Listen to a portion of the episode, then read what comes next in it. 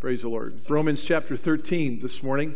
If you're getting ready to start or have already started a new semester in college, uh, postgraduate work, or uh, junior high or high school, would you stand real quickly? I want to have a word of prayer for you folks. Only two? Three? All right, here we go. If you're going to school, please stand. All right. I hope you make it a very certain um, habit in your life to pray for our youth in, in, relationship to their spiritual and physical protection, but they would be light uh, where the Lord has them. Um, our world is, uh, has a voracious appetite 1 Peter 5 says, to devour those who seek to be light. And the God of this world has that appetite, and he's always hungry. He's always hungry. Uh, so pray for their spiritual protection. You that are standing, make sure that you're putting on the whole armor of God, like every day. Right? A couple of you aren't looking at me yet, but that's okay. I'm sure you're listening to me. You put on the whole armor of God every day. You've got to be in the Word. You've got to be talking to God. And then you've got to be following someone more spiritual than yourself. I'm assuming that would be your parent or your discipler. In addition to that, while you're away at school or whether you're at home, you need to be faithfully availing yourself to worship opportunities to be strengthened in the Word and by God's people just because you're going to school and may be involved in extracurricular activities that doesn't allow us to even partially depart from those priorities we talk about um, every Sunday morning loving the Lord, loving His Word, loving God's people, and loving lost souls in the community. And so I'll wrap up with this. If you are a spirit filled young person, you won't be going through the motions of merely education this year or extracurriculars, you'll be praying for a soul that needs the Lord that's in your environment. If you're a spirit filled saint, you cannot live those priorities without having an increasing burden for someone who's lost around you. And so every day, I want you to pray that the Lord will bring that soul to you and you to that soul. Right? That's what you're here for. You're here for eternal purposes. You're not here merely for a degree or for a championship or for a job. Okay? So thank you for your faithfulness. I think all of you who are standing are doing a phenomenal job. Understanding the love of God just increase more and more, okay? Uh, we're proud to have you in our community being light. Uh, just be even more determined light this year, all right? Let's pray together for these young people. Father in heaven, we thank you for the opportunities we have to be in our world as ambassadors for the Lord Jesus Christ. And for these folks, both young and older, we pray for their ambassadorships this year. We pray for their spiritual and physical protection. We pray, Lord, as they pursue uh, the course of their degree field, that you would strengthen them, give them wisdom and understanding. May all those things that they absorb and learn fall out rather to the furtherance of their gospel testimony. And uh, we look forward to seeing how you're going to use them in this particular eternal way. Um, whether they continue to worship with us or head away and worship another church while they're going to school. We certainly, Lord, look forward to the testimonies of your grace in their life from them as we have opportunities to reunite again. In Christ's name we pray. Amen. Amen. All right, you may be seated. How many of you are teachers? Would you stand? Homeschoolers, public educators, parochial Christian school educators. Ditto. All right? Let's pray for these folks. Lord, it's wonderful to have uh, these saints standing before us this morning.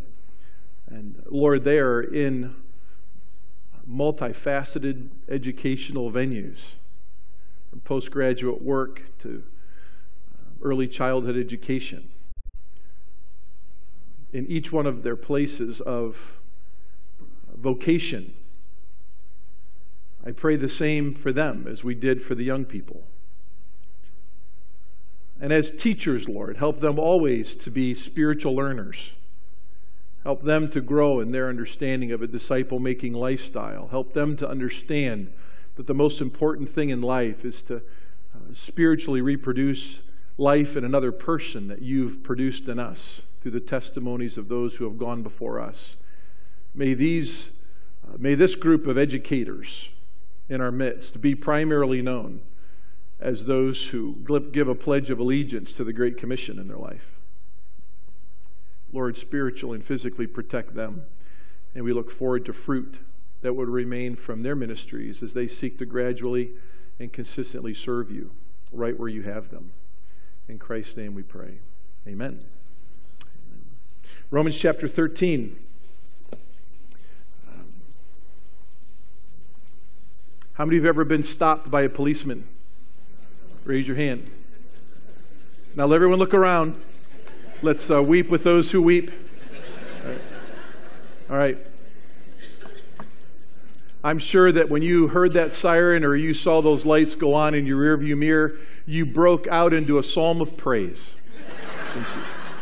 Right?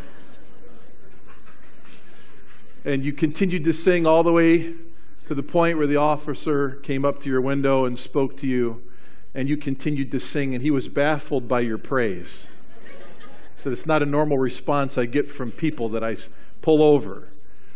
But we were so incredibly mature, that's all we could do was sing praises like Paul and Barnabas in prison in Philippi. And uh, we're able to allow that to lead into a gospel conversation with that police officer. And nah, it's not the way it works typically, is it? How many of you just fell on your knees and began to praise the Lord when you were given by your tax person your tax bill? last year. Um, or maybe you get that quarterly statement uh, from your city in the mail, and you're awfully excited to get online and pay that bill or get out that checkbook and, and write, that, write that check to local governments. It doesn't typically happen that way, does it? What happens when you come home from work after a long, hard day and you see a notice on your door, and it's from uh, your city, and it's a reminder to you that your neighbors don't like how long your grass is. Or they don't like the disrepair of your storage shed in your backyard. And the first thing that pops to your mind is, God bless their souls. I'm so thankful that that they, that they have given pity to me and they understand how busy I am and how crazy my life is. And it's just such a sweet reminder that they've given me to, you know, even though you're layered with work and, and family and church and emergencies, and we know that you have time to mow your grass, so get it done.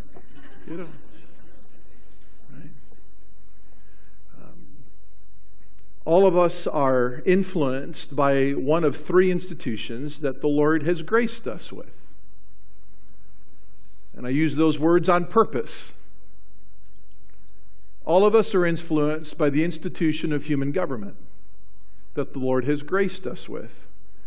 And this institution and our involvement with this particular institution of human government is to be a particular righteous involvement and interaction with this institution of human government. Before we even read the first seven verses of chapter 13, which is just the opening paragraph that describes how righteous people respond to the institution of human government, there's more verses after this.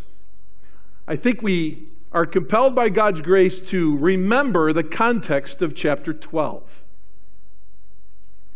We have a foundation, verses 1 and 2. That foundation of being regularly transformed in the image of the Lord Jesus Christ, which is our logical, reasonable, human, spiritual service, right? That compels us to be properly involved into the community of God's grace, the local church. That develops a compassion in our lives that is holy and relational and passionate and aware. And that love, if it's healthy like that, will give us a tremendous burden for the lost.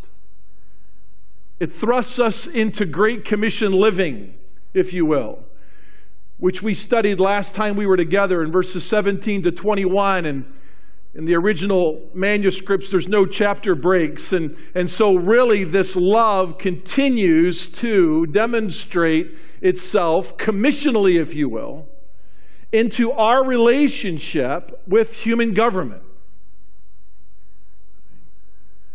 these two chapters are forever divinely linked. Christians who love well, in the way we've described, will present themselves to Great Commission living even when it comes to being a citizen under civic authorities that the Lord's established for us. So there is a position that we have in Jesus Christ, chapters 1 through 11. There's certain practical dispositions that we live out because of the position we have in Jesus Christ. And we're going to see another layer, a significant layer of how God's grace operates in our lives in relationship to human government. I start with the reminder of that context because so many Christians for so many years have been unwittingly compartmentalizing chapter 13, verses 1 to 7, into a context all by itself without connecting it to the immediate context both before and after these verses. If we're going to have a proper understanding of the Word of God, we cannot do that. It's not what we seek to do.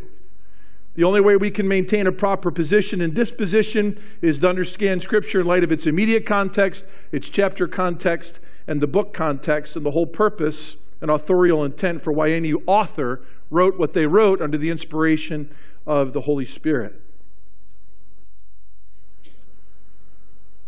Understanding those brief introductory remarks I want to point out to you here, um, and then we're going to read this institution of human government is referred to by a number of synonyms in these seven verses. When we read through these verses, I want you to underline how many times the word authority or form of that word is used. It's the Greek word exousia. I want you to write down how many times the word minister or servant is used. There's two different Greek words for the three times those two terms are mentioned. The first two are the Greek word diakonos, and the third one is a Greek word that's not often understood in the New Testament because it's not often explained within its context. The third word, the, the second word that we'll use, and it's the third time the word minister or servant is used in the context, is in reference to exclusive spiritual service by divine commission from the author of governments himself. You'll see this institution of human government called rulers, and you'll also see them as avengers. Avengers authority, minister, servant, rulers, and avengers. All of these titles are synonyms for the same people. These represent the paid, appointed, elected officials that oversee us in any civic matter. In any civic matter. Now let's read these verses together. In verse, verse 1 of chapter 13. Every person, now uh, that's the ultimate goal for all saved and unsaved. But again, within our immediate context, every soul that claims to know Christ here, every person is to be in subjection to the governing authorities, for there is no authority except from God. And those which exist are established by God. Therefore, whoever resists authority has opposed the ordinance of God, and they who have opposed will receive condemnation upon themselves, for rulers are not a cause for fear, for good behavior, but for evil. Do you want to have no fear of authority? Then do what is good, and you will have praise of the same. For it is a minister of God to you for good. But if you do what is evil, be afraid. For it does not bear the sword for nothing.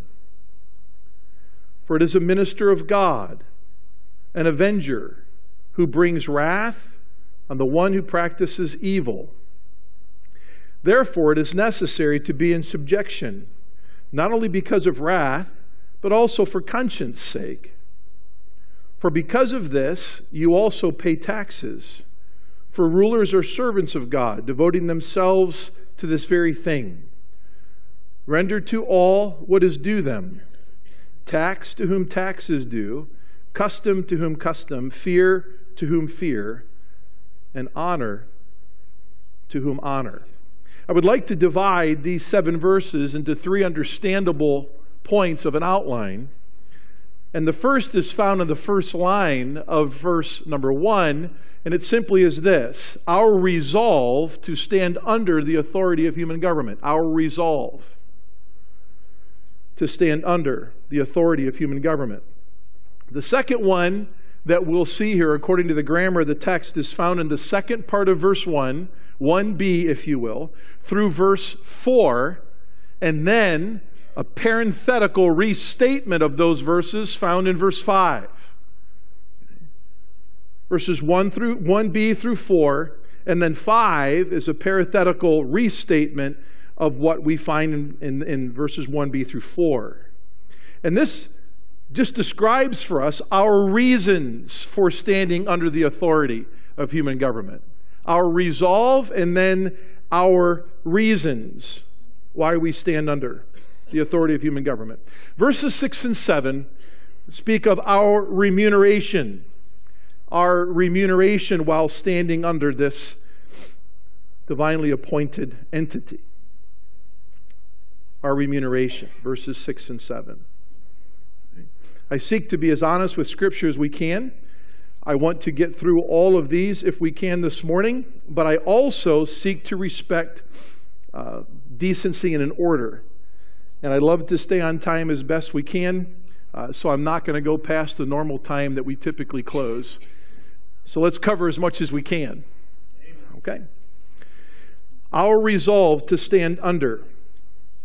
Verse 1 Every person is to be in, sec- in subjection to the governing authorities. When we were reading through this first line of verse 1, we said that every person here would be in reference to every believer in the Lord Jesus Christ. The next phrase says here, to be in subjection.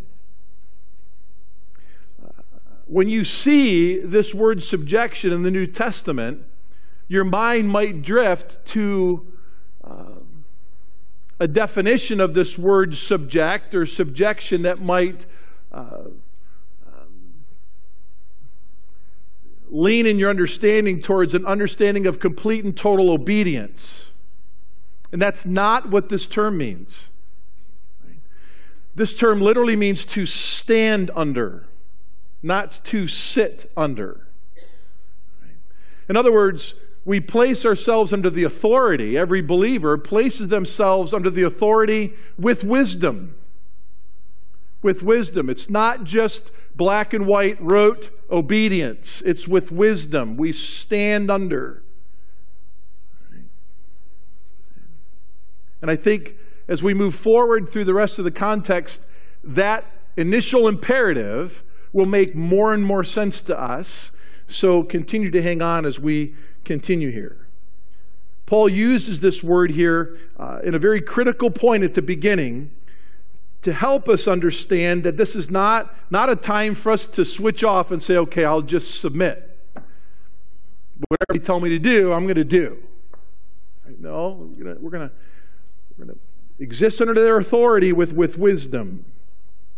The governing authorities here are exactly what we mentioned before, from local to federal in our case.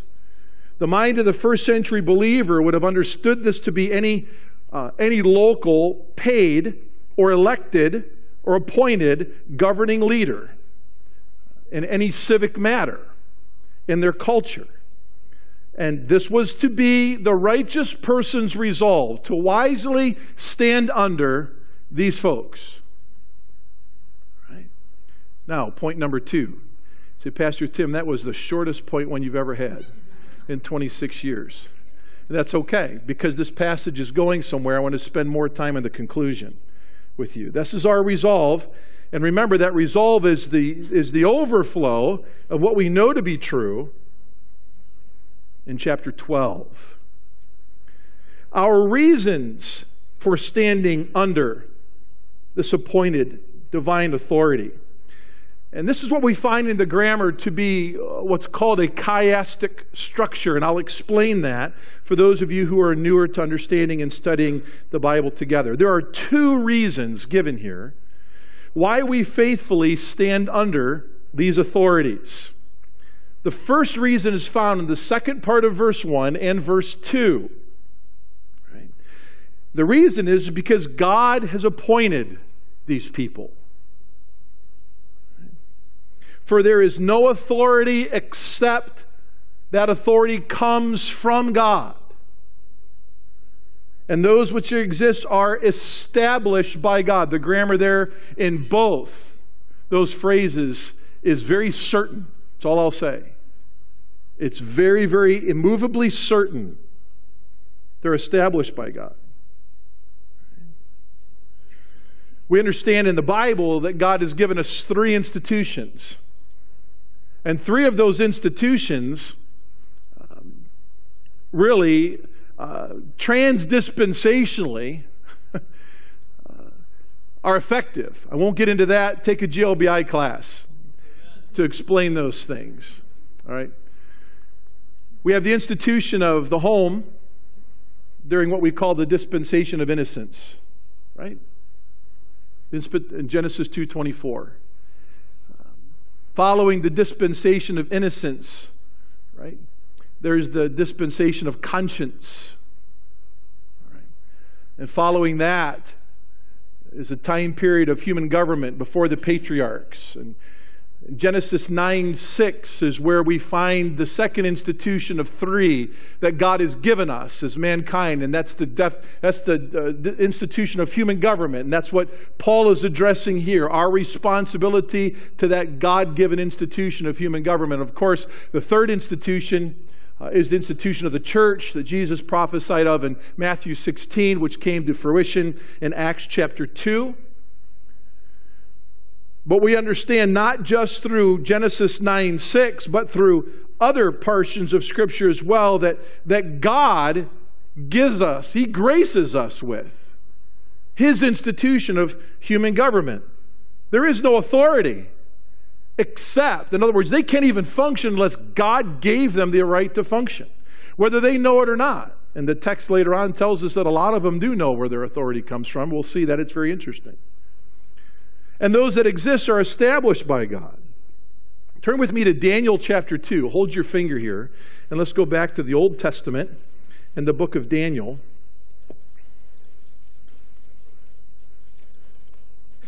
We'll look at Daniel 2 and then Daniel chapter 4.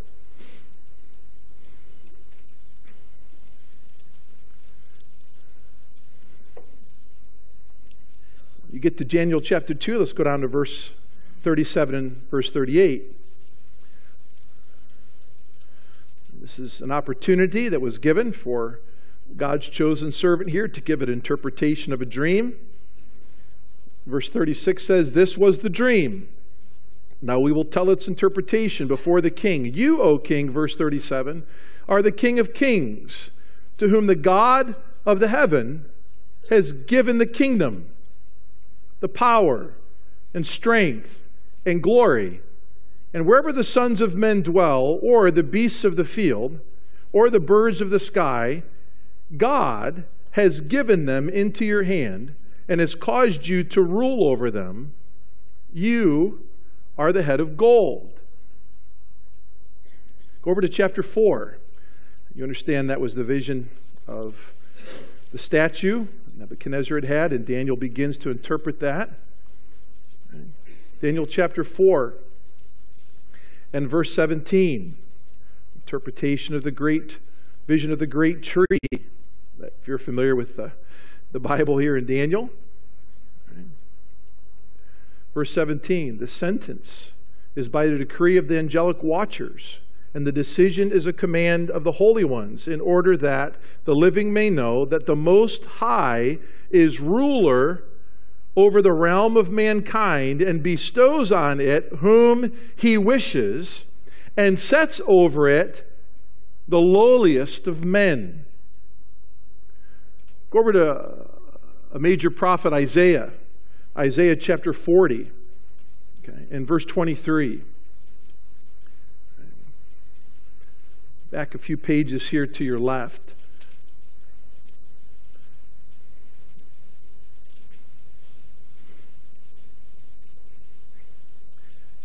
Isaiah chapter 40 and verse 23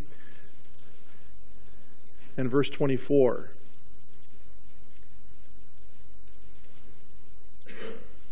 It's a tremendous anthem or psalm here to the, the greatness of God. And in Isaiah chapter 40 and verse 23, he says, He it is who reduces rulers to nothing, who makes the judges of the earth meaningless. Scarcely have they been planted, scarcely have they been sown, scarcely has their stock taken root in the earth, but he merely blows on them, and they wither, and the storm carries them away like stubble.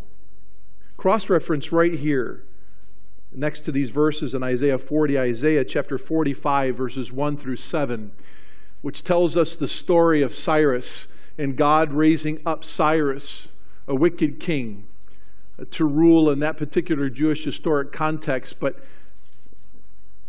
even though we see Cyrus uh, apparently by his own human ingenuity and conniving and scheming rising to rulership, uh, he could never claim that he got there by himself.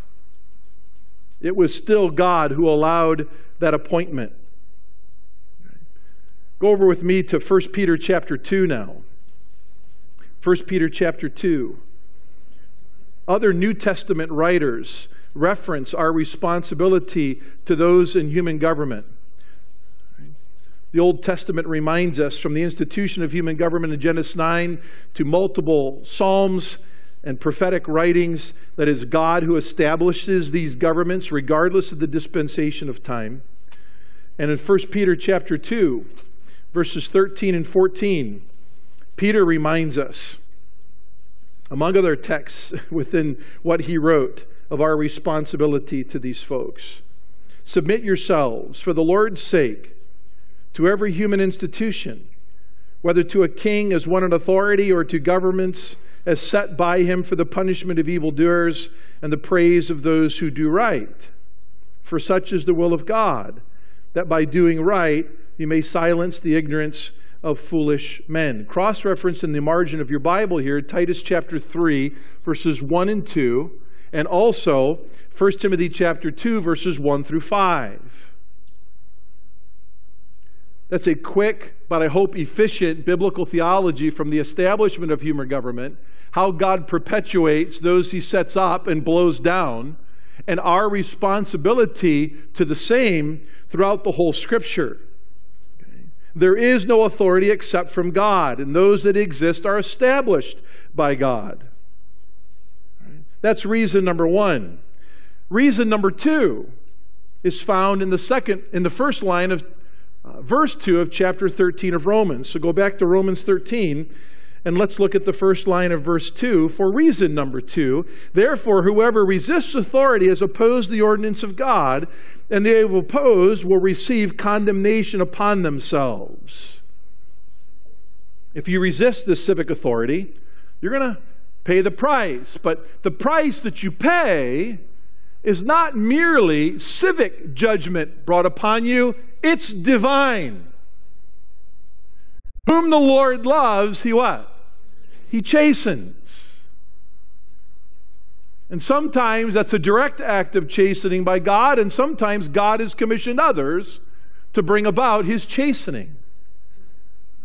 God is impartial when it comes to judgment in the Bible. If you do right, you'll be honored. If you do wrong, civic wrong,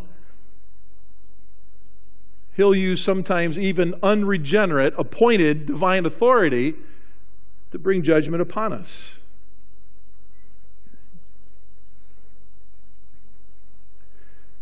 It goes on in verse number three, very, very clearly. For rulers are not a cause of fear for good behavior, but for evil. Do you want to have no fear of authority? Do what's good then, and you will have praise of the same. For it is a minister of God to you for good. For good. So, God's appointed these folks they're divinely appointed, reason number one. Reason number two, the latter part of verse two, and then verses three and four, these authorities are there to promote good and punish evil.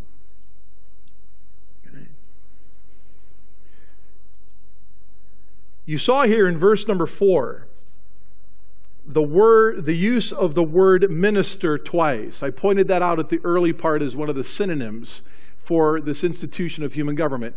Both those usages are the Greek word diakonos, where we would even get our word deacon for those who minister, uh, faithfully minister to us in the physical and material and financial aspects of our own church family.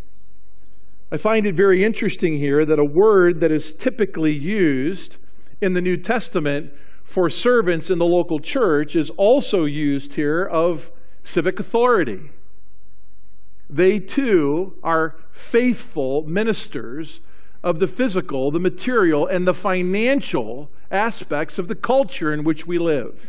God's commissioned them to do this. But they are here as authorities to punish evildoers. That's what the text says. If I could draw your attention here again um, to verse 4. They're a deacon of God to do good, but if you do what is evil, be afraid. For it does not bear the sword for nothing, for it is a deacon of God, an avenger who brings wrath on the one who practices evil.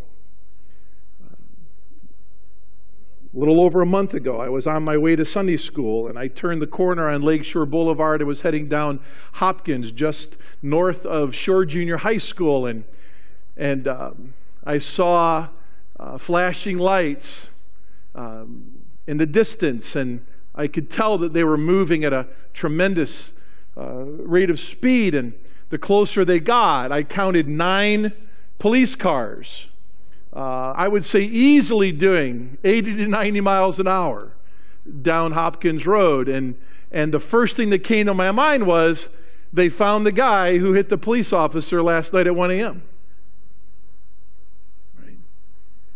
I had been in Mentor all my life, and I had never seen nine police cars barreling 80 miles an hour in a residential area. And I figured exactly, and that's for sure enough. They were on their way to the Mentor Lagoons where the fellow was, where he had covered up the car. And so they got to this fellow. They cuffed him with Officer Mazany's cuffs. And you folks know the, the rest of the story. Well, it's still not told yet, but nonetheless. I find the language here uh, very, very graphic, and, and I, I want to be I want to be helped to you by understanding what it says here. There are avengers who brings wrath. The word wrath here is not thumos, it's orge in the Greek language. And thumos is a, is a, when you see that particular word used for anger in the New Testament, that's more of an immediate, explosive anger. This is. Uh, this would be demonstrative of a person who's not walking right with God, who's quick tempered, immediately explosive.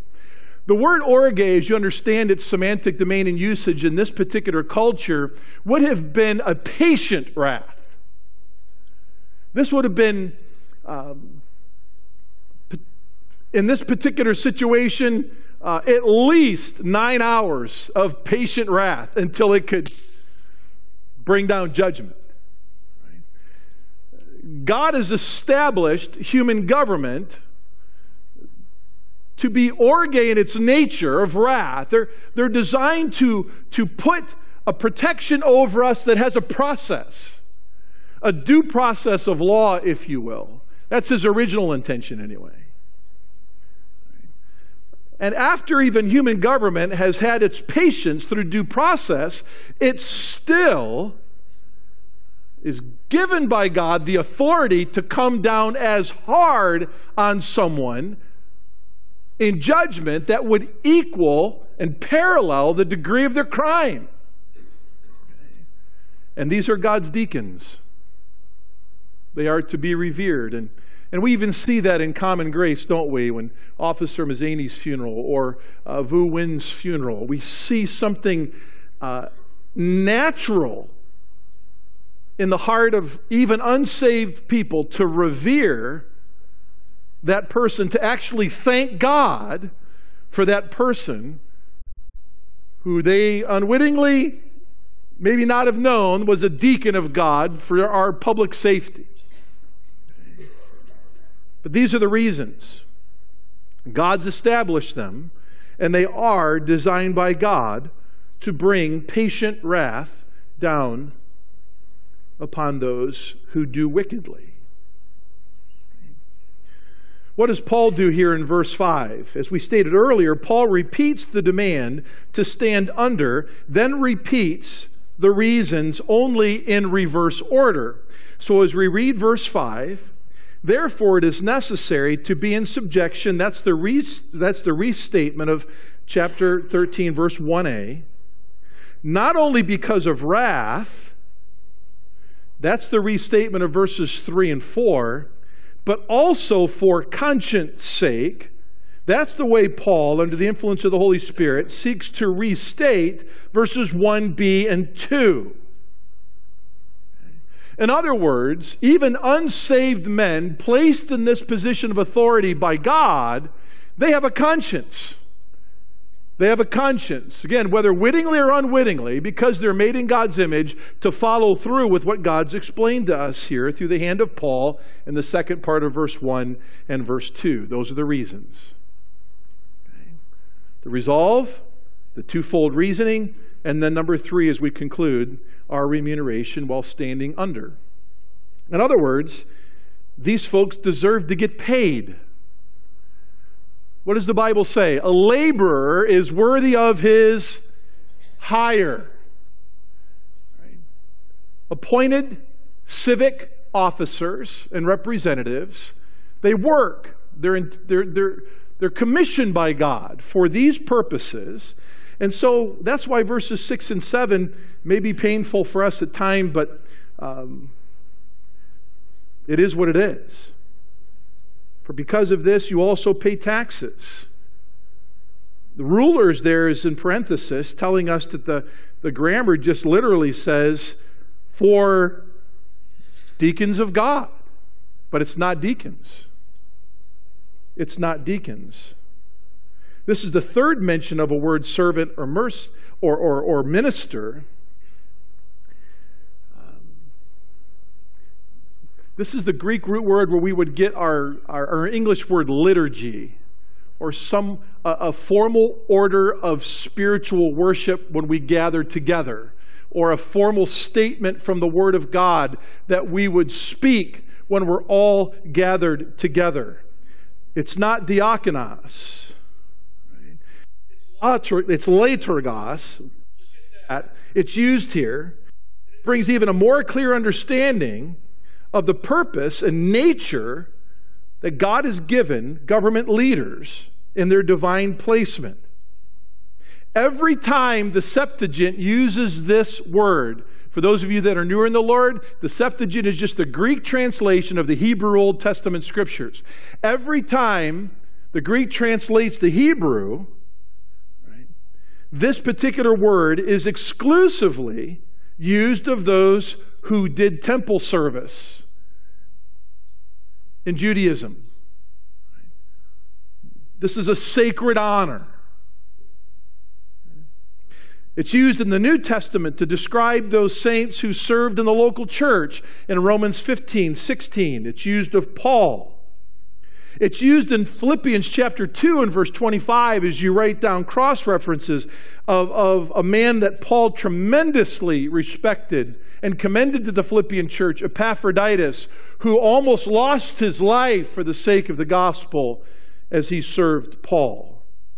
It's used in Hebrews chapter 1 and verse 7 of angels. It's used of Christ himself as our high priest in Hebrews chapter 8 and verse 2. And it's in reference again to the Old Testament priests in Hebrews 10 and verse 11.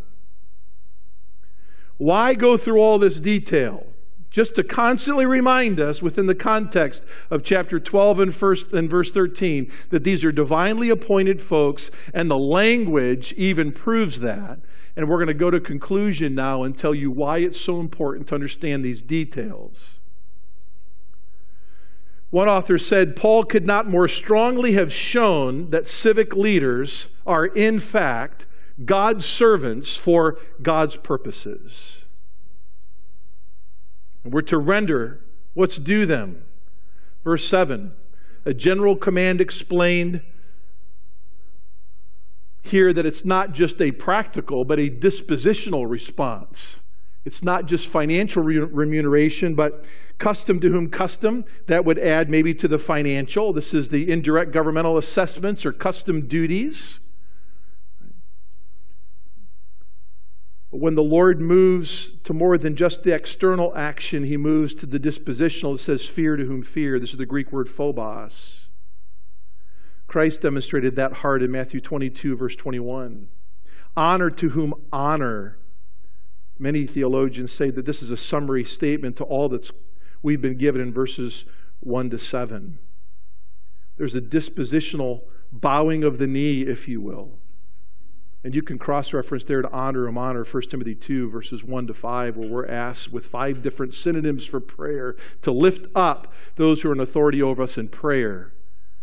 Right? And I believe that's a gospel intent there, so that they would come to know Christ, that we would live in peace here. So Paul assumes that one's ultimate submission must be to God and that no human being can ever stand as the ultimate authority over a believer, but we are to still stand under them wisely. There are multiple times in Scripture where we're asked to stand under different authorities. Hebrews 13, 17. You are to stand under the authorities of those who rule over you in a spiritual sense. Husbands, wives, right? Submit yourselves to husband. Children, obey yourself in the Lord, uh, your parents in the Lord employees, right? To employers, 1 Peter 2, Colossians 3, Ephesians 5, and so forth and so on. In every one of those situations, we find something that's natural in God's created order. It's axiomatic. It's the, it's the authority submission principle. And the general understanding of this authority submission principle is you know what? A husband's never going to bat a thousand spiritually. Your boss isn't. Your pastors aren't. Right? Your parents aren't, and your government's not either. So, generally speaking, understanding these are all sacred appointments of authority, we do our best as righteous, spirit governed citizens to, throw, to, to place ourselves under them with respect and honor, and at least try to appreciate when they win more battles than they lose to start off with. Because we understand throughout human history that God's people have been asked to wisely stand under governmental systems that have been placed by God that were tyrannical and despot like. Hitler's, right? Herod's, right?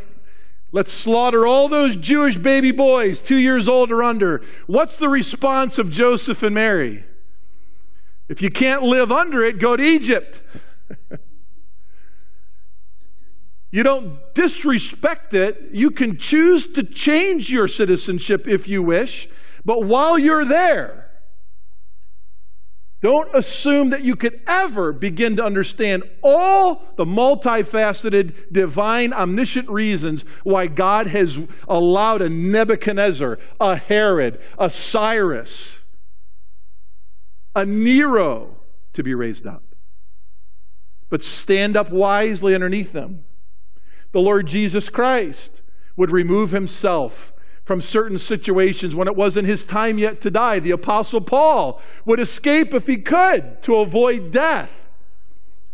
But what you find in the Lord Jesus Christ in John 21, John 19, before Pilate himself, I don't have the authority to put you to death. But Jesus says, What? Even if you did, it wasn't you that gave it to yourself, God gave it to you. So even, even in those situations, Jesus, Paul in the book of Acts, the Apostle Peter, they're standing up wisely, and every time you see them standing up wisely under tyrannical leadership, what do you hear them saying? You don't have the authority to do what you want to do. God gave it to you, but I am going to be dispositionally respectful for you and to you because I realize that you're, an, you're, you're a rebellious deacon of God, but God's still using you.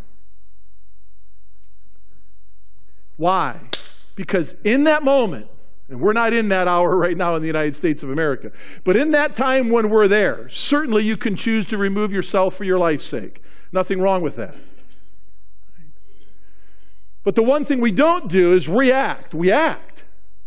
We act with the spirit filled disposition in those extreme times. Why? Because we may be the last will and testament, physically and spiritually, that those desperate leaders have a chance to see Jesus Christ in human flesh.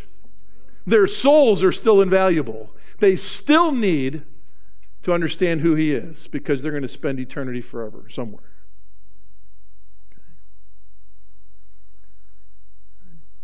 So, whether with human government, marriage, work, parents, we find biblical normalcy, that most of the time we'll be able to surrender ourselves to those authorities because they generally do what's right. But they're going to make some mistakes. We are positionally righteous in Christ, and we're practically asked to be governed by the Spirit in those times when those authorities don't do the right thing. If God would sovereignly allow us to be under some type of tyrannical, life threatening circumstance, what do we do? We act wisely, we stand under them with the right disposition. You can certainly choose to remove yourself. But as you remain there, we still have an opportunity to be light for Christ's sake. And those who were formerly Jews, or still Jews, but now in Christ that were in the Church of Rome folks, there was a particular threat going on in this particular culture, a Jewish, secular Jewish threat the historian Tacitus tells us that there was an actual Jewish revolt going on in the Roman Empire at this, at this time over increased excessive taxation on the Roman citizens. And the Jews were revolting, and these, this group of people are actually called the Zealots. And they became known in this culture as, as, as uh, political revolt, uh, revolters in this culture. And, and, and Paul's saying, no, no, no there's a better way to do the right thing. Right? Let's make sure that they see Christ before they hear our political opinion. Right? And while you're giving your political opinion, make sure they still see the disposition of Christ like he was before Pilate. And like Paul was. Acts 28, Acts 23. And like Peter, 2 Peter chapter 1, right before he's crucified upside down by Nero. Never lose our disposition and never lose the fact that this is the outflow of chapter 12. This is what love does to live in commissionally in our world. In our world. Let's pray. Father in heaven, we love you. This is a lot to handle in a short time, and we thank you, Lord, for the time in which we live, certainly we're not living underneath Neros and Herods and Cyruses and Nebuchadnezzars. We're not living under Mussolini's or Hitler's. Lord, we have been certainly blessed, and, and we thank you for that. As, and I pray, Lord, that we would uh, seek to live by your grace as faithful as we can in our, in our action, in our disposition, in our action. Certainly, Lord, as we respond properly, we're going to have the opportunity for others to see us respond properly and say, How in the world could you respond so nicely and so clearly and so sweetly? And then we could tell them it's not because of us, but it's because of our Savior who did the same in the face of much more wicked rulers. And Lord, maybe we're going through this text because only you know the future, like you knew the future for the church of Rome at this time. And maybe we're facing something that will be despot like and tyrannical and violent and murderous. Uh, we don't know. Maybe this is a time of preparation to make sure we truly own what positional righteousness is in Jesus Christ and give us an opportunity to grow, voraciously grow into mature health in preparation for that which may be inevitable in our existence. Regardless, Lord, may love thrive. May souls who need the Lord Jesus Christ in this particular arena, if you've placed us there, since you've placed us there as citizens, and maybe you've placed us there as civic leaders, may folks see, souls see, the love of Christ in us more than they would ever see or hear of our political stance or position. In Christ's name we pray. Amen.